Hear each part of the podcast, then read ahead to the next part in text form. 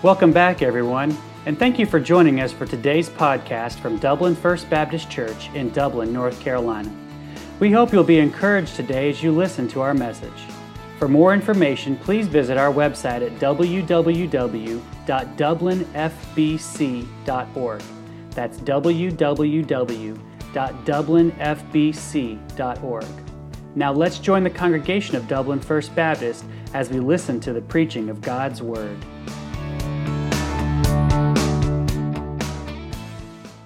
Titus chapter 2.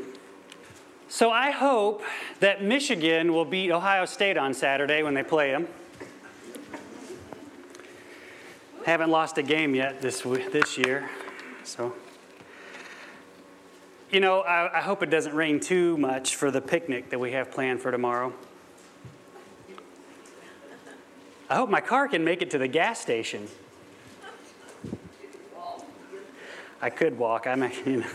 I don't want to, but I could.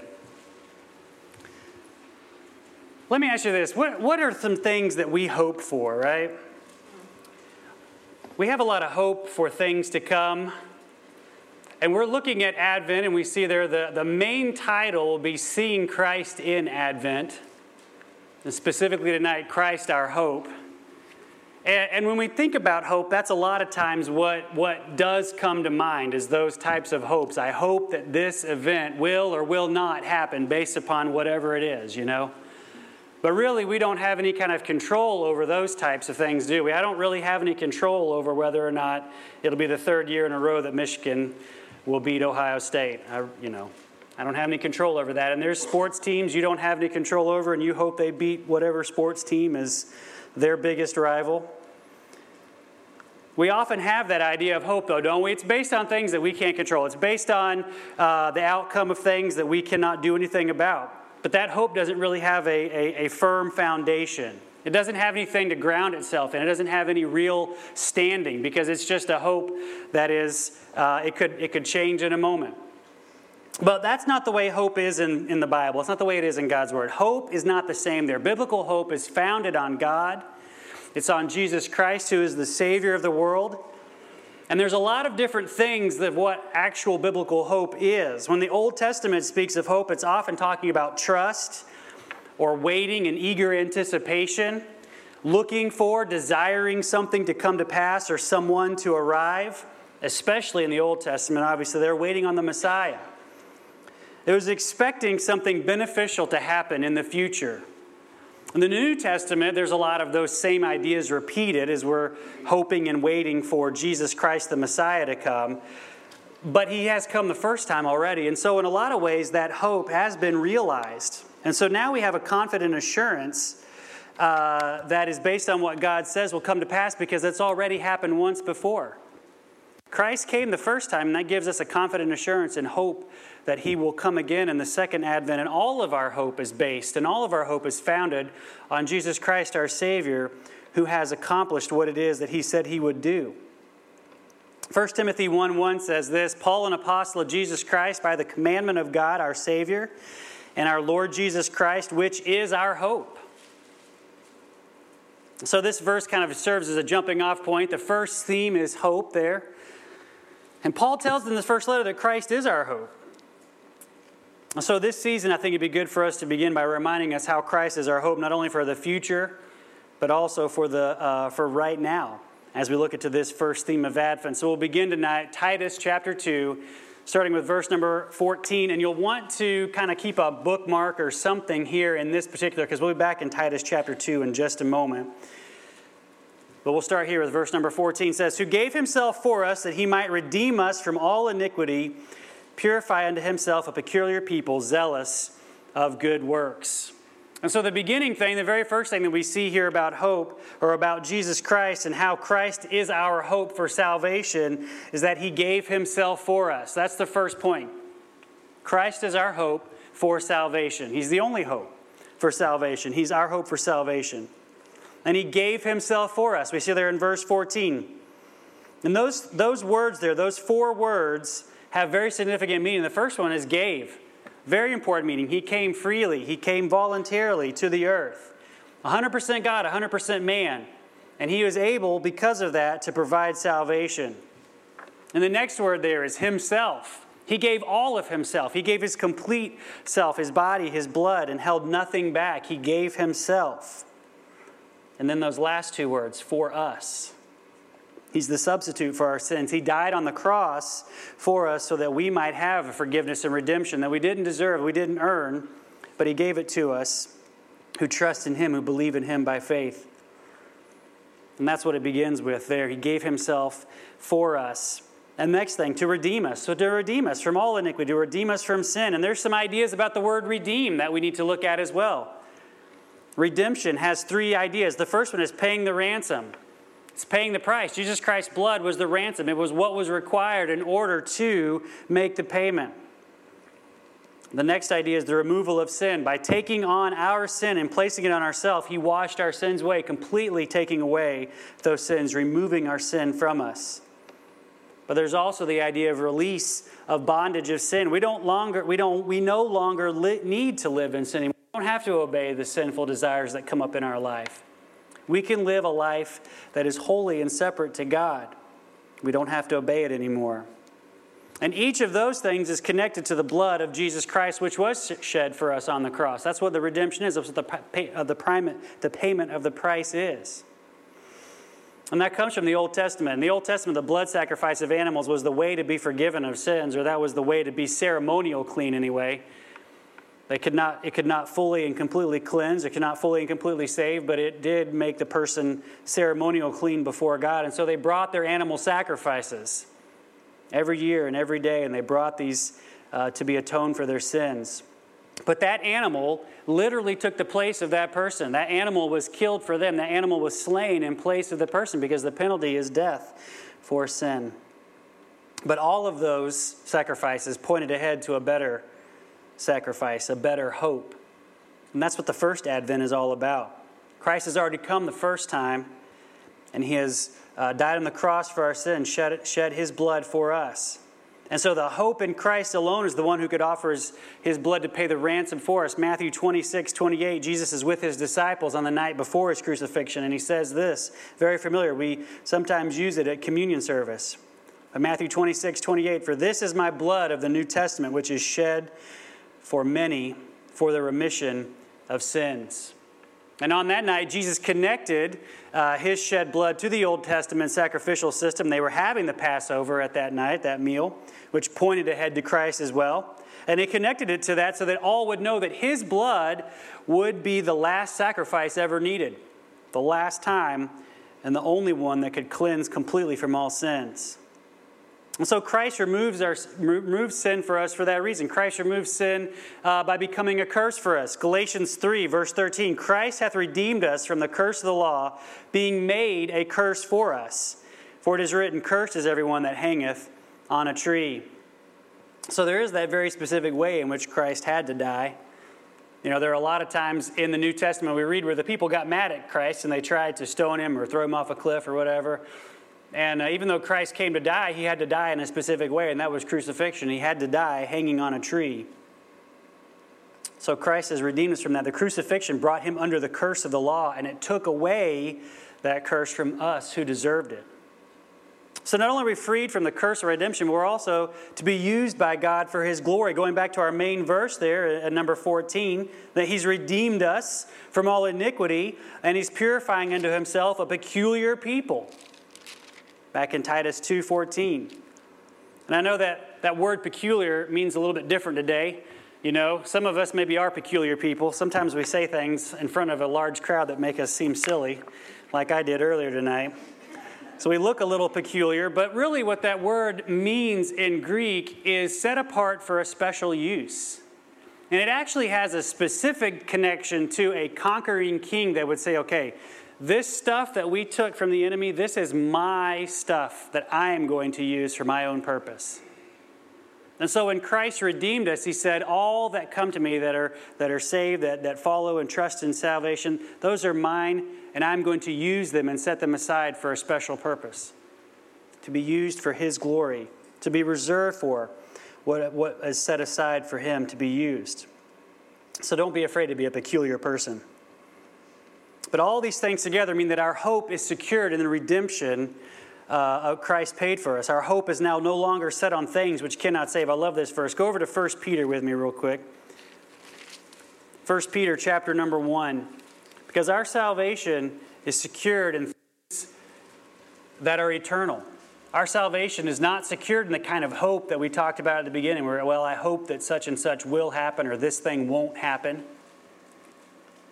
But 1 Peter 1 beginning in verse number 18, says, For as much as ye know that ye were not redeemed with corruptible things, as silver and gold, from your vain conversation received by tradition from your fathers, but with the precious blood of Christ, as of a lamb without blemish and without spot. We are redeemed by something more precious than anything else on this earth. And that redemption is founded and grounded in uh, Christ and in God's Word and in what He said He would do. And the eternal hope that we have for our salvation is not grounded in anything that we do or don't do. There's a secure foundation, a secure salvation, which cannot be changed and cannot be altered. When you accept Christ as Savior, you're saved. So we have a sure hope for salvation that does not change. Anything else that's promised cannot save. Christ is our hope, first of all, for salvation. But number two, Christ is also our hope for glory. Go to Colossians chapter 1 tonight. Colossians chapter 1. We've got some scriptures we'll be going around too, and some I'll read. Not necessarily a lot of Christmas scriptures, as we would call them Christmas scriptures, but Christ is our hope nonetheless, and it's all throughout the Bible. Colossians chapter number 1 tonight. Because Christ is also our hope for glory and begin reading in verse number 26, Colossians chapter number 1. It says this Even the mystery which hath been hid from ages, from generations, but now is made manifest to his saints, to whom God would make known what is the riches of the glory of this mystery among the Gentiles, which is Christ in you, the hope of glory whom we preach, warning every man and teaching every man in all wisdom, that we may present every man perfect in Christ Jesus, whereunto I also labor, striving according to his working, which worketh in me mightily. So Christ is our hope for glory, as you see there in verse number 27. Christ in you, the hope for glory. After salvation, Christ now dwells in the life of the believer.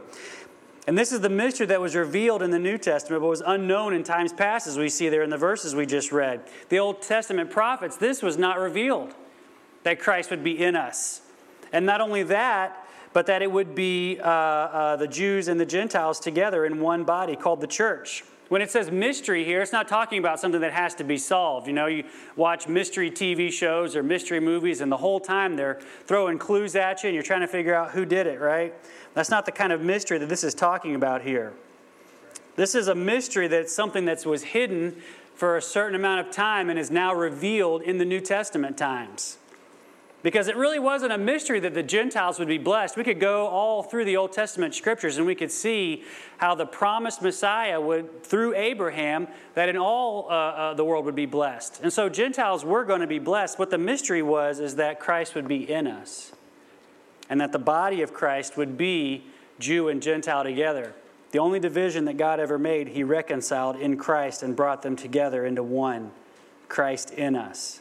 Now, what does this mean? It means that because Christ is in us, we can now live a life that God wants us to live a sanctified life, a life that shows other people that there has been a change, that you are truly redeemed. And Paul touched on that in Galatians 2:20 said, I'm crucified with Christ. Nevertheless, I live, yet not I, but Christ liveth in me. In the life which I now live in the flesh, I live by the faith of the Son of God who loved me and gave himself for me. Christ indwells the believer and gives us the power to live a life that is sanctified, that is set apart, that is for his use and is for his glory. And that it should be those around us should see Christ when they see us. Look back over, you're there, but Colossians 1.22 same chapter, and it says uh, there, in the body of his flesh, that is Jesus Christ, through death, present you holy and unblameable and unreprovable in his sight. The whole purpose and the whole intent is to present us to Christ. And so we are, uh, in relation to our position in Christ, we are spiritually perfect already. The hope of glory is in us already. We're joint heirs with Christ. There is cause for hope right now in our lives.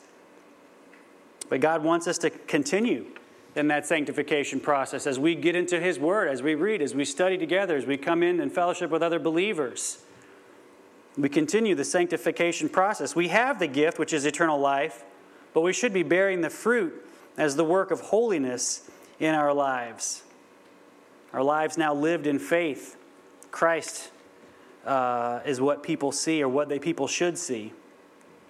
And I like the example that was given by uh, Chuck Swindoll in his uh, commentary on, on uh, these few verses here. But uh, around here, I think, and especially in other parts of the southeast and so forth, we have live oak trees, or rather, some live oak trees in different places. And, and they're a type of evergreen tree. You know, they're not, they, don't, they don't have needles, they have leaves. They're an evergreen tree. And what happens is, as the uh, old leaves fall off, new leaves come in their place. They continue to grow, they continue to live. They don't go dormant in winter like other uh, hardwood trees do, you know? They don't lose all of their leaves. Uh, and so, uh, a- as the live oak trees they're an example for us, that's how our life is. Our spiritual growth is that the old is going off, and the new is coming in and growing behind us. That glorification is happening right now. Just as a live oak tree's old leaves fall off, new ones replace them, the same is true for us. The old falls away, the new grows in its place. So we who are saved are already glorified by Christ's work in our life. So our hope for glory rests on Christ for his and his atonement for our sins. He brings us hope now in our lives.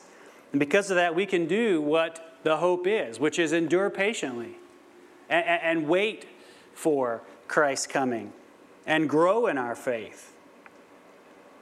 Because we already possess it. We can impatiently wait for the future realization of that glorification we already possess. Let's go to Romans chapter 5. Romans chapter 5 and verse number 1.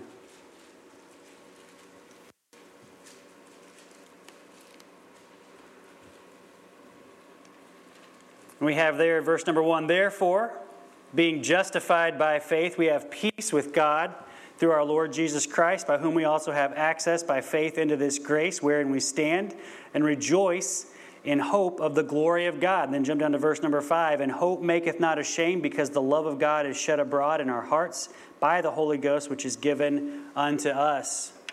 So we are justified by faith. That justification brings us peace with God, which gives us access to the grace. And then we stand in that. We are able to stand before God, and we're able to go along our way in hope, a confident hope right now that God is working in us.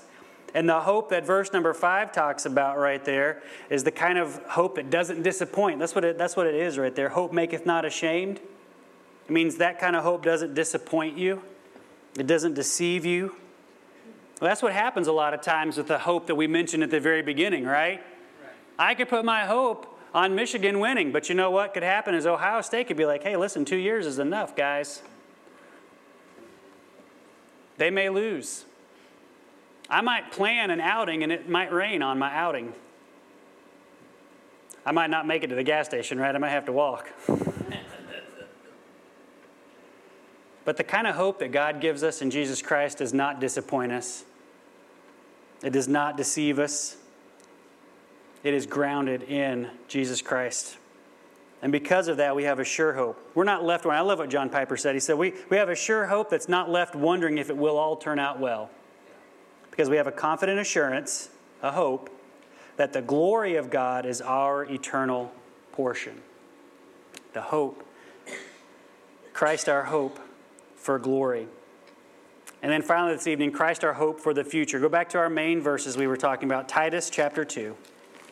Back to our main verses there, Titus chapter 2.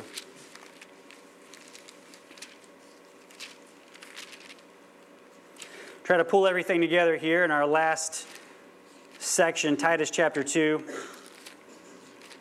We'll start reading in verse 11. This time says, For the grace of God that bringeth salvation hath appeared to all men, teaching us that denying ungodliness and worldly lust, we should live soberly, righteously, and godly in this present world, looking for that blessed hope and glorious appearing of the great God and our Savior, Jesus Christ. And so the last portion there, the last is Christ our hope for the future. Christ, our hope for the future. And we can connect it all not only to the first advent, but also the second advent. What's what we're waiting on right now? The season of Advent is a good time for us to remember those that waited on Christ's first coming. And we read about them, and we can, and we can see that in other parts during the season. As we read in the Old Testament scriptures, and we can read the fulfillment of that, Luke chapter 2. So we can connect ourselves back to those. We can connect ourselves to those afterwards as well, remembering that Christianity is not some new thing that just came around the corner just yesterday. There's 2,000 years of Christians who've been waiting for the same thing we are, and that is the glorious appearing of Jesus Christ. Waiting long in hope and patience, knowing that God will come. We connect it to the first advent as well as the second advent. And we see here in these verses uh, the points we've already talked about as well. First of all, the salvation. Verse 11 the grace of God that bringeth salvation hath appeared to all men. Again, that's the first advent. We celebrate that in a few weeks. That's what Christmas is. We're celebration that Christ came. But notice that the grace of God that bringeth salvation has appeared. It already has appeared. And I love the idea of that because, first of all, uh, it, if there's a person today that is still rejecting Christ, it's, it's, a, it's a choice, it's a decision that they're making. Because it has appeared. I thought about it this afternoon. It's a little bit like remember July? It wasn't that long ago, right? and many of you have lived here in Bladen County a lot longer than I have. Some of you your whole lives, I'm sure. And, and, and you know what it's like in July here. It's hot. So imagine being outside and talking to someone and saying, Man, the sun's hot today. And they're like, I don't believe in the sun. I don't think there is such a thing as the sun. Well, it's right there in front of your face, up there in the sky. It's the idea there. It's, that's, it has appeared. It has dawned. In fact, that's the word that's here in Greek. Has appeared is, is the word that we get epiphany. You ever heard the word epiphany before? There are other denominations that celebrate that as a season as well, the epiphany of Christ. But that's what it means. It's like the dawn, it's like the rising of the sun. You can't ignore it. It's appeared. The salvation has appeared to all men. That doesn't mean that everyone is saved. It just means that now, if a person is not saved, they're denying the reality that's right in front of them. It's dawned upon us all. Verse number 12 tells us what we just talked about. What do we do now? We deny ungodliness. We deny worldly lust. We live soberly. We live righteously. We live godly in this present world, in verse number 12. And then finally, in verse number 13, we look for the blessed hope. The blessed hope, the future the appearing of Christ in glory. The second coming will be as sure as the first coming. In fact, we ought to have more hope in the second advent than the first because Christ has already fulfilled everything in the first advent. Jesus Christ has fulfilled every Old Testament prophecy that was ever spoken of him. He is the one. And we have more hope of the second. We have a confident assurance, a hope that because he came the first time, he will come again as he said. He said he would come the first time, he did, he's coming a second time. And our hope is not in heaven necessarily or in glory, but it's in Jesus himself, who is the one who will appear. The appearing of, our, of the great God and our Savior, Jesus Christ.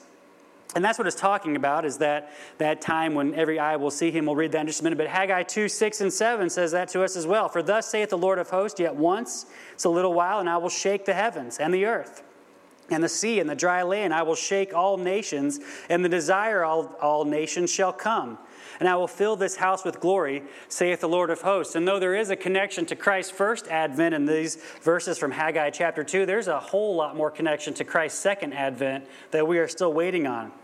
The whole earth will shake. These are things that we'll learn about. I won't steal anything from Pastor Jason, but these are things we're going to be seeing, the Lord willing, as we get into the uh, uh, book of Revelation more on Sunday mornings. All of the things will shake, and the, the desire of nations that Jesus Christ Himself will come that's the second coming of Christ. Revelation 1 7. Behold, he cometh with clouds, every eye shall see him. They also, which, who, which pierced him, and the kindreds of all earth shall wail because of him. Even so, amen. Now, I want to stop and just for a minute say this the rapture will come first and, and will happen suddenly. And will, those that are uh, saved will experience that. We read that in 1 Thessalonians 4.17. says, Then which we are alive and remain shall be caught up together with them in the clouds to meet the Lord in the air and so shall we ever be with the Lord. And First Thessalonians is talking about a whole different time period. It's talking about the rapture, it's talking about a meeting in the air. But Haggai chapter 2 and Revelation chapter 1, those are talking about the second coming when every eye will see him and all will know who Christ is. Hope in the Bible is always connected with that confident assurance and expectation that we can have, and the Bible says that it's going to happen.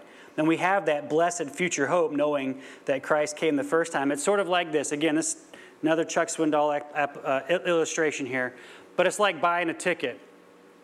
You buy a ticket for an airplane, you buy a ticket for a train, you buy a ticket to go watch a game somewhere. You have a seat.